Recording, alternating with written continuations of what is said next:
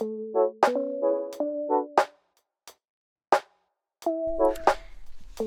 everyone. Welcome back to the Giving Voice podcast. I'm Chloe, and I'm so excited to be hosting this podcast one last time before I graduate and venture into the world of work as a speech language therapist. We've had so much fun making the podcast this year, and if you hadn't haven't yet had a listen to our previous episodes, I'd really recommend going back and having a look. We've covered this year um, some experiences of students on the course. We've also spoken to SLTs from abroad who are working in the UK, and also vice versa, SLTs from the UK who are working abroad. We have a really interesting episode lined up for you today, all about social prescribing and the role of speech and language therapists in this area. And I'll be honest with you, social prescribing was a totally new concept to me prior to starting to put this podcast together. So, here with me to help guide us through is social prescribing student champion and Year A speech and language sciences student at UCL, Katy. Hi, Katy. Hello. it's lovely to have you here with us today. Thank you. Um, I was wondering if we could start by you just kind of explaining how this episode has come about. Yes, so um, when I joined the course, um, I became aware of the student champion scheme, um, and uh, I'd heard about social prescribing in my role prior to the course, which um, was as an SLTA in the hospital. Um, so I decided it was something I really wanted to be involved in during my time at university. Um, and basically, part of the the role is um, to try and advocate for and promote um, social prescribing um, amongst allied health professional students. Um, and so I thought that an amazing way to do that would be to come on the Giving Voice podcast yeah. Um, and uh, talk a bit more about what social prescribing is um, and how it's kind of relevant to speech and language therapists. Yeah, and thank you so much for reaching out to us because I feel like, like I said, this is an area that most people I've spoken to on the course were not aware of um, prior to you kind of um, advertising it um, around the course in general. So it's it's really great that we're speaking about this. Um, so before we go any further with this podcast, um, I think it would be really helpful to get an overview of what social prescribing is for those of you listening that don't know. Um, so we're going to speak to Julie, who is your social prescribing mentor, mm-hmm. and she's going to describe a little bit about what social prescribing is.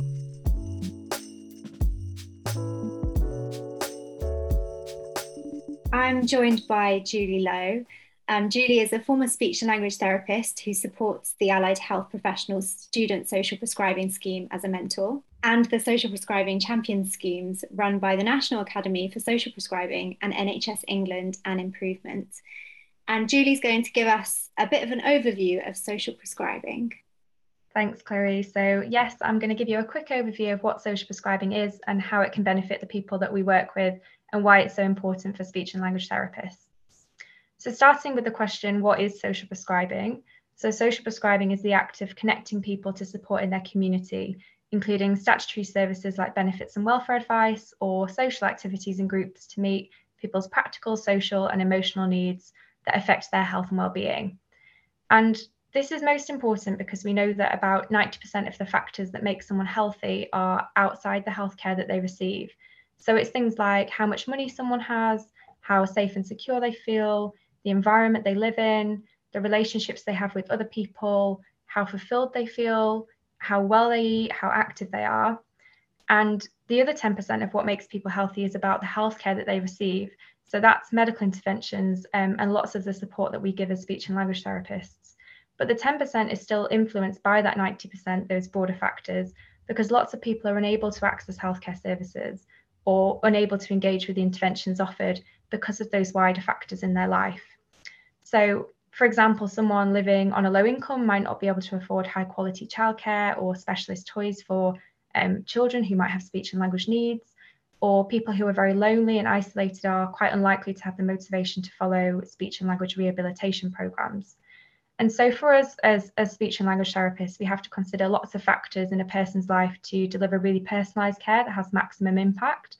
And one of the ways we can do that is through social prescribing so connecting people to all of those diverse community assets to meet those broader practical, social and emotional needs that might help them to engage more um, with the healthcare that we can give them.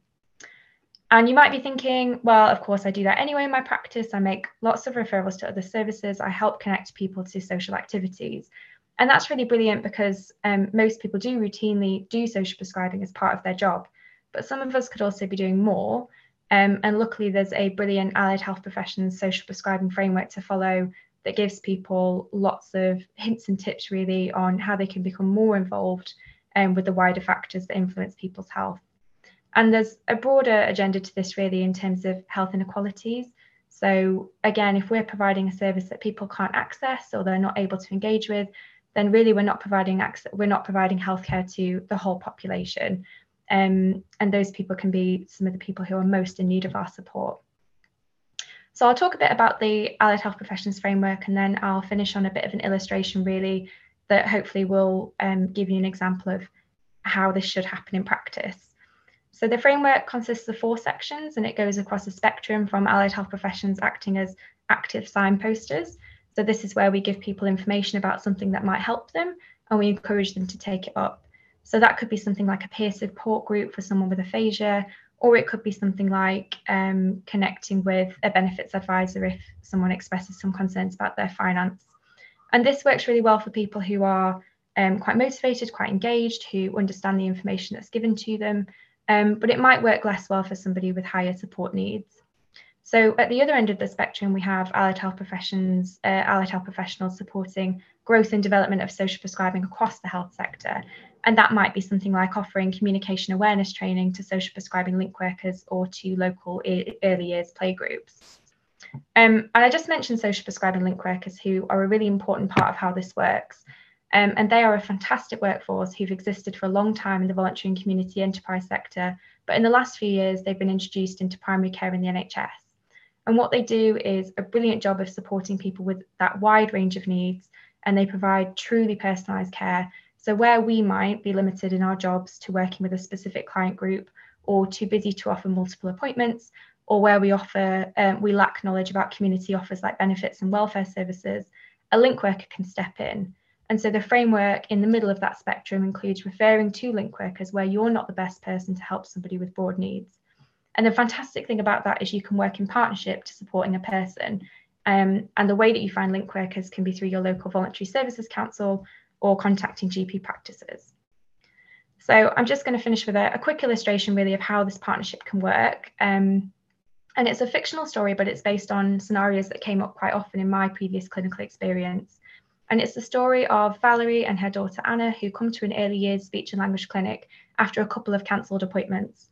And at the appointment, Valerie becomes quite tearful and says she's struggling with finances after her marriage broke down and she's living with parents and Anna in an overcrowded home. Valerie feels guilty that she's not able to provide Anna with more support with her speech and language because she's working night shifts and Valerie's parents look after Anna at home, but they prefer to use a different language. And so Valerie is feeling really guilty that she might be the cause of Anna's language difficulties. Um, and now, clinically, our reaction to this is to support that early language development and offer information, advice, and bilingualism. And we might also offer some parent child interaction training um, or another intervention. But realistically, that home situation means that Valerie and Anna might not attend those appointments or they might not be able to in, engage with those appointments as, as fully as we'd like. Um, and Valerie is really stressed and worried. So, is this going to be her top priority at point in time? And so, by offering a referral to a social prescribing link worker, Valerie can access really valuable support with her finances and benefits. And maybe Anna can be offered free or low cost play groups and receive some new toys from a community lending library. And so, working together, that speech and language therapist and that social prescribing link worker can meet the healthcare needs of Anna, but also the support needs of her family, resulting in a far more effective partnership where people can access the healthcare that we're offering to them. And we're also providing them with the support that they really need at the time that they need it. And now uh, we have a really exciting guest with us um, in the studio. This is Mariam. Um, and you're a mentor for allied health professionals who are student champions yes. for social prescribing. That's yes. You're not a practicing SLT, are you? yeah, I'm not actually working as an SLT at the moment. Do you know what? I would probably describe myself as a I'm working in kind of a non-traditional SLT sort of capacity. I mean, that's zero probably to those people who are not me, but sort of. So I'm still. So kind of my tech, my official role at the moment is that I work. I'm best start for baby team lead, which basically just means I'm working in a multidisciplinary, naught to two, early intervention project so I'm still like registered and all of that kind of stuff, and I'm still using all of my speech and language therapy skills, but I'm just not working. My role isn't a speech and language therapist. Yeah. So it's this really interesting space. Yeah. Of like early intervention slash prevention, essentially. Um, I'm also doing some work with a charity called the Magpie Project, where we where is actually where I would see myself doing social prescribing actually. Right. And that's come about in a really kind of quite organic way before I even was calling it social prescribing really. Um so yeah, make of that what you will. I would probably describe myself as somebody who has a background yeah. in speech and language therapy but is currently um exploring And we're really grateful that you can come and speak to us today because I think you give us uh, a kind of different perspective on social prescribing, and um, I'm I'm imagining that you have some some really good experience and insight into it as well. It's a pleasure to be here. Um, in terms of your, so you've described a little bit about your current role, but in terms mm-hmm. of your background with mm-hmm. speech and language therapy, yeah, could you maybe kind of talk us through your story a little bit? Yeah, so um, I've always sort of worked in the early years space, um, um, so a children's therapist essentially, um, I did actually some of the inspiration for venturing into early years as kind of my main area of practice was whilst I was a student, I was um, on placement in a forensic mental health uh, adult forensic right. mental health unit, and all of the, the, the stories and, and, and the nature of the the, the, the, the, the, the kind of long standing chronic um, socially mediated and mitigated um, and economic issues that people's lives were chronically fractured by, mm. um, all sort of led me back to the early years, and that's where a lot of it would have started and, and begun. So this kind of passion for early early prevention work and early intervention work is something that really took root for me at that point as a student. Um, so yeah, I think it's a really in actually being involved with the student champions is also really it feels like hard work because I think it's a really pivotal point actually for that professional development that actually I think we tend to unfortunately lose as we progress through the career. So yeah. Yeah. I think you're right. From speaking to different um, mm. speech and language therapists on placements, mm. it does feel like partly you get used to the pattern of working that mm. you've kind of fallen into mm-hmm. and that can mean that you don't think particularly innovatively and creatively about ways outside of that that you can support yeah. people but also time and resources. Yeah. yeah. And unfortunately, the way that the system is sort of designed is that kind of that reproduction of culture and ideas is easier, rewarded, and generally more accessible. Mm. Um, so it becomes this sort of multi layered systemic issue that our work kind of stagnates and and yeah in, innovation kind of really does unfortunately die unless we really are trying to hold on to it as is would be my experience. Yeah. So at what point did you become more kind of formally acquainted with social prescribing I would say in part actually when I received the I can't remember where I heard about the a student champion scheme, but I became aware of them looking for mentors. Mm-hmm. And I looked through what that meant and what exactly they were seeking, and I realised I was doing that work already yeah. without formally calling it student champions. I before understanding the language of student champions and, and the kind of the social prescribing work, I probably would have looked at my work through kind of a public health lens and I would have approached it as that being my priority. Again, thinking about it within the kind of early intervention slash prevention priority space. Um, but actually, I think the, the social prescribing um, aspect lends itself more favourably to the work that I'm doing. Was how I would I would view it really. But definitely some overlap with public health. yeah, and then um, I really wanted to ask you about, um, I guess you've kind of touched on it a little bit, but um, any kind of challenges that you faced with trying to integrate that social prescribing work into speech and language therapy and yeah. Yeah. So i mean unfortunately i probably i'm probably not the most hopeful of stories because i'm not working as a speech and language therapist at the moment. Mm-hmm. so if that tells you anything is that i've actually really struggled to survive um, systems and being in, in jobs that haven't been actively encouraging of creativity and innovation. And so, what that has looked like for me is to sort of carve out my own path, really. Like I'm working in a, as I mentioned, in a, in a job where I'm working within that naught to two space, so very much yeah. prevention and early intervention. I'm working with a charity um, where we work with. Um, families who are precariously housed um, and are at risk of homelessness, and thinking about early intervention and prevention in those vulnerable um, populations and communities where we know they are they are vulnerable to developing um, communication difficulties just by virtue of sitting at those social and economic sort of health and equity mm-hmm. um, junctures and, and those kind of systemic oppressions. And all of this work, unfortunately, hasn't really been possible for me to do within the spaces that I've been in, in terms of officially practicing as a speech and language therapist, be that in the NHS or I've primarily worked in the NHS.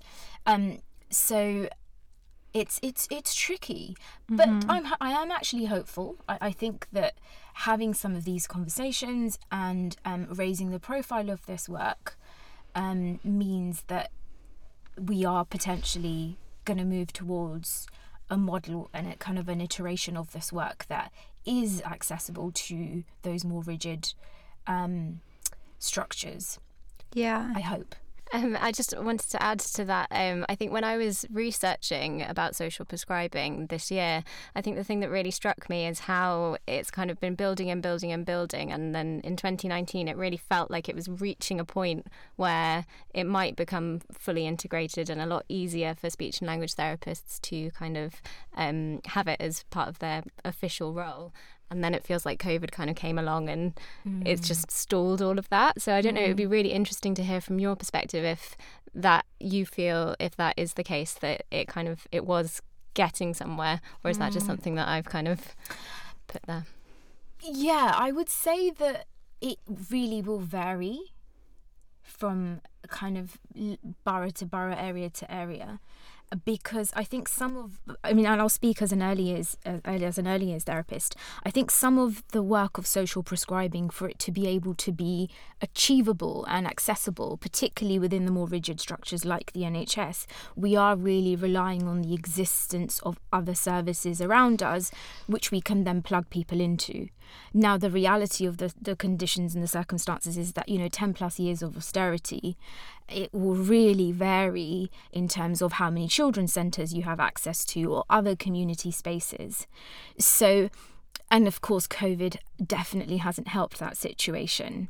So, for me, I would say that the work of social prescribing, whether or not the language is being used, is there. There's a there's a there's a drive and a want and a, and a recognition of its significance within speech and language therapy and the work within early years, but often we are very much relying on those other spaces mm. existing. Mm. And if they're not there, then often we shut down at that point and just carry on doing what we're doing yeah. because it feels like too big a beast, really. So there's there's kind of the two sides to it then there's the mm. the community resources being available mm. but i was wondering within the actual speech and language therapy space, is there anything you see that needs to change there in terms of kind of allowing people, uh, allowing speech and language therapists to do this work? Yeah, I would say that the the work needs to be more bottom up, mm-hmm. Um, and it needs to be bottom up the early, like as early as possible. So again, I'll speak. This is obviously reflecting just my experiences, but kind of as a student speech and language therapist, as a band five speech and language therapist, we are often most at mercy of those top-down structures. Yeah. Which is actually when we're most agile, creative, and innovative, and we're fresh out of the literature, we're thinking about things, we're new, we're fresh, we've got ideas. And actually, what the system does is at those earlier stages, instead of encouraging and nurturing that creativity and that freshness and that new perspective, it asks you to switch all of that off and conform to these job descriptions that have been put in place for you from somebody who's probably mm. been doing the job for about 20 plus years. Yeah. And so, actually, what happens is that by the time you are anywhere near being able to have some creative control over your work, those, you know, that freshness, that newness, that newness of perspective, that richness that you would have once embodied is, is a long and distant memory. Yeah. And what happens is we're just constantly reproducing that cycle. Um, so my I would be saying is yes, it's it's about nurturing that creativity and that innovation and trusting that being a student or being a band five doesn't mean Mm. that you don't have the skills and the insight. In fact, you probably have it more than somebody who's been in the system for, you know, however many years. Yeah. And I was going to ask you, Katy, as someone who is a student champion, and so you have maybe even more knowledge than most students about the, the resources available, have you felt that on placements you've had the opportunity to do some of this work? Mm, that's a good question. um, I think probably not. Um, I think definitely my only real exposure to it has been in my role before Yeah. coming onto the course, and I think that is partly to do with what you were saying, Mariam, about um, like just time. Like my mainstream primary school placement was very busy. Yeah. Um, and my other one was in a specialist setting which like was very structured very kind of had their way of doing things which worked amazingly for the the students who were there but didn't leave a huge amount of space for that innovation or or thinking about things in maybe that more kind of um holi- holistic bottom up way. Mm-hmm. um so yeah so i think it, it definitely seems like one of those things that is a challenge but i completely agree with what you were saying about um I'm really potential. curious as to what you're saying in terms of time, and what comes to my mind is like time versus priority. Because what what's our commitment? Where is our where is our priority? Is our priority to keep reproducing the same um, parameters around practice and the work of speech and language therapy, or are we ever going to move into a more urgent priority of actually questioning and, and thinking about the impact of our work within the context of people's lives. Yeah. Mm. So this really needs to be written in or built into the way that we learn as students and the way that we're mm. assessed because unfortunately I do think that the way we're assessed is incredibly relevant to the skills that we build up. Agreed. So if there was you know we we have a focus on holistic care in our lectures but when it comes down to the actual competencies that we're being assessed on I don't think it is a priority. And unfortunately that means like you're saying our time gets consumed with you know ensuring that we've done all the appropriate assessments that we need to have ticked off and ensuring that we've done the kind of one-to-one interventions that we need to do. Mm-hmm. so maybe it, it needs to be integrated more. Mm. That's Definitely. really yeah yeah And a commitment to sort of reimagining, right? I feel like if anything over the last couple of years in terms of COVID really highlighting for us the existence of sort of social, economic health inequalities in our society, racism being a prevalent feature across all areas of, of, of all sectors, including, you know, our work as speech Yeah. and language therapists and, and, and, and our commitment to sort of anti-racist practice, like the kind of the commitment to reimagining is really um i wish it would be more of a priority because as you say like in terms of this reproduction of these are the competencies uh, the uh, you know that all of that doesn't those kind of conversations that are happening they're not clearly not being reflected in in how you're being assessed and, and taught. And it, it's almost like it- yeah it just feels like this bizarre empty dialogue that happens. Mm-hmm. um, and then yeah just the urgency of translating that into practice and training. Like i'm not sure who where and when that's going to occur um, and at what cost because we want speech and language therapy to be relevant. We know it has the potential to be you know a real source of liberation in terms of praxis for people who need our work um, but that translating really urgently needs to needs to occur for it to for that to be a reality Yeah. Yeah, and I think, like from what I've been learning about social prescribing, there's a real recognition that speech and language therapy needs this, and this needs speech and language therapy. Um, like the the Royal Society um, for Public Health, like just recognizes allied health professionals and speech and language therapists as kind of vital to this working for the NHS. Um, and so that's why I think maybe because I'm slightly naive, I um I, I do have quite a lot of hope that like this is a really good time for new speech and language therapists and old speech and language therapists to kind of come together and think, you know, is this something that we can integrate into our services, mm. even if it's just as kind of a starting point, you know, a project here and there that a student could potentially do on a on a placement for them, like thinking about mm. how social prescribing can be integrated into their service more. Mm. Yeah.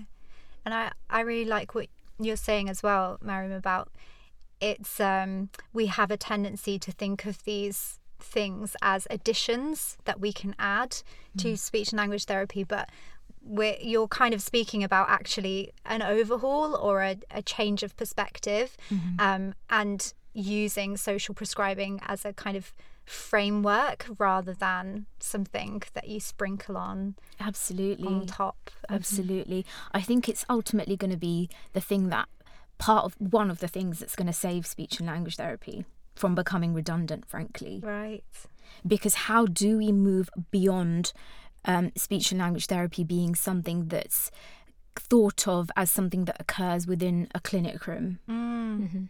How do we put communication back into the democratic and realistic context of people's lives, which is the community?